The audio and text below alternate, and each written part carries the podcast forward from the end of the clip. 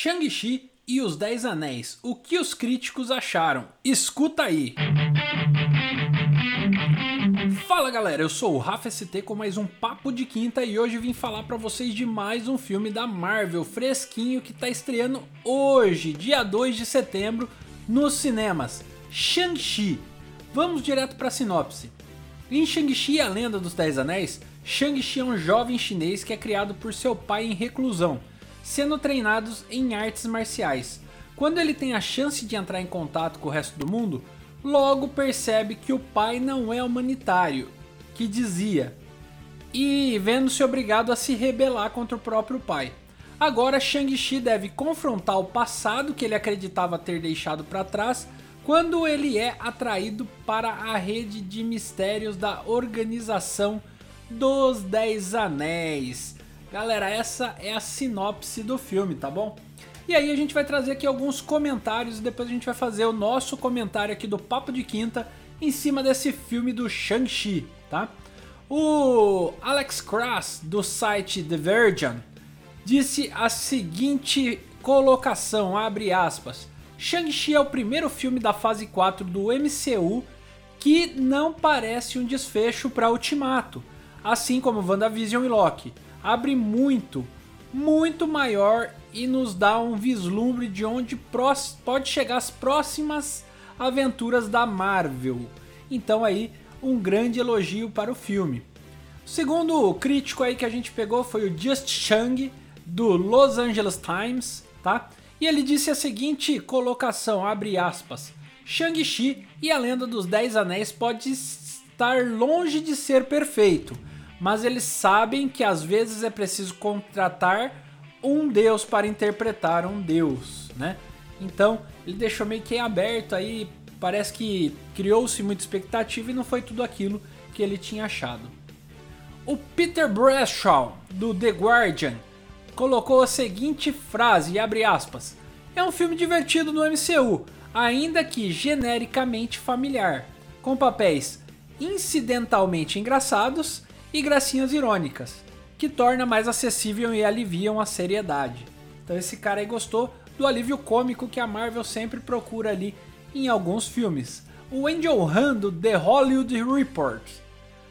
Ele disse a seguinte colocação, abre aspas: Quando tiramos toda a mágica brilhante de super-herói, o filme revela aquela história dolorosamente familiar de uma criança descobrindo como atravessar o abismo entre os valores e expectativas de seus pais e os seus próprios. Da mesma forma que Shang-Chi tenta misturar modelos antigos e perspectivas novas, fecha aspas.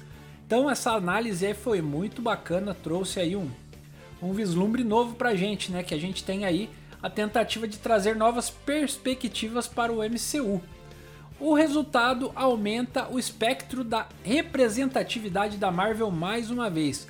Oferece ao público descendente de asiáticos o tipo de empoderamento para o qual Pantera Negra abriu caminho alguns anos atrás, disse Peter DeBrow da Variety, tá? da revista Variety. Então, é, a Marvel ela tem muito isso, aquele punho social que ela traz, né? E mais uma vez ela traz um empoderamento como ela fez no Pantera Negra. E agora ela traz com os asiáticos o mesmo empoderamento. Então, nosso público aí se sentindo cada vez mais empoderado.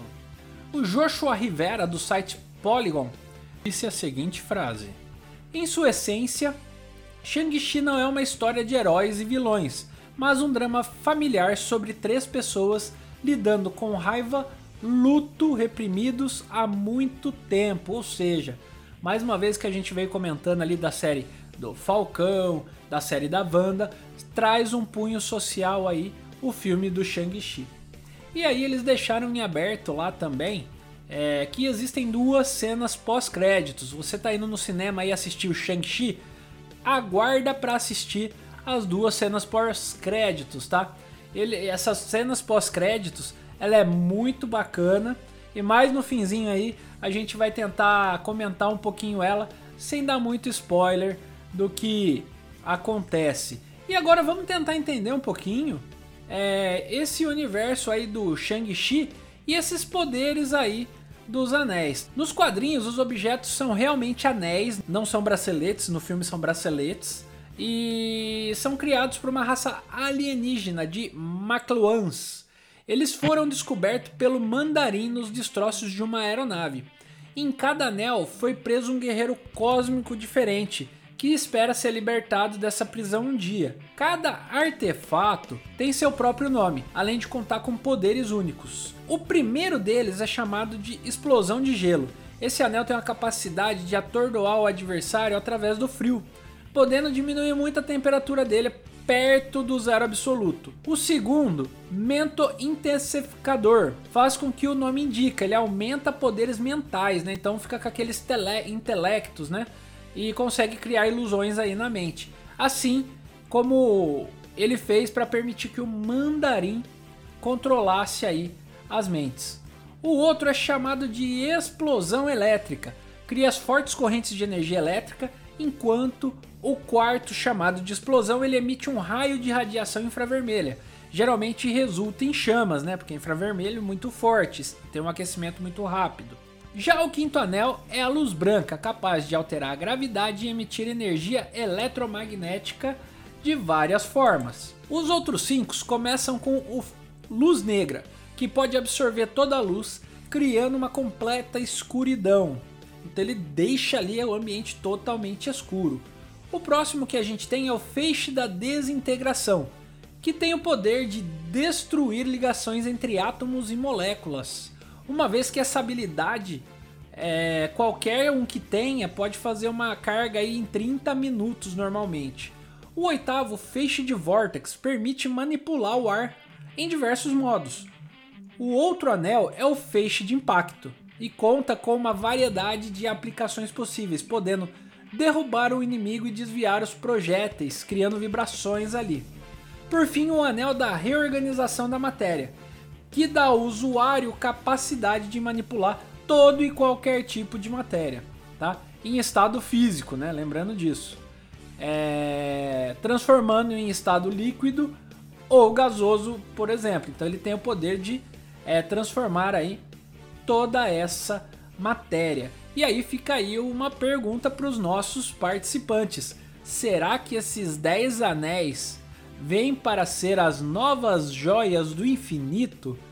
Pensando como um vilão, será que o vilão vai usar esses 10 anéis para potencializar o seu poder e criar um grande problema aí para as equipes de super-heróis, né? Lembrando que eu deixei aqui para o final um comentário que pode haver spoiler a respeito dos é, pós-créditos. É, alguns críticos ali, algumas pessoas que já assistiram lá o filme, disseram que é muito bacana, que um pós-crédito ele reúne alguns Vingadores e tenta explicar a origem desses anéis, né? E dentro ali tá o Wong e dentro desse pós-crédito a gente possivelmente possa entender porque o Wong deixa o estranho em Homem-Aranha. OK?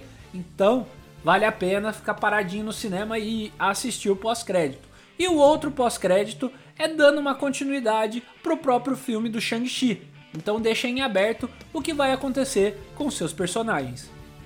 E aí, você vai assistir Shang-Chi? Você gostou desse papo de quinta?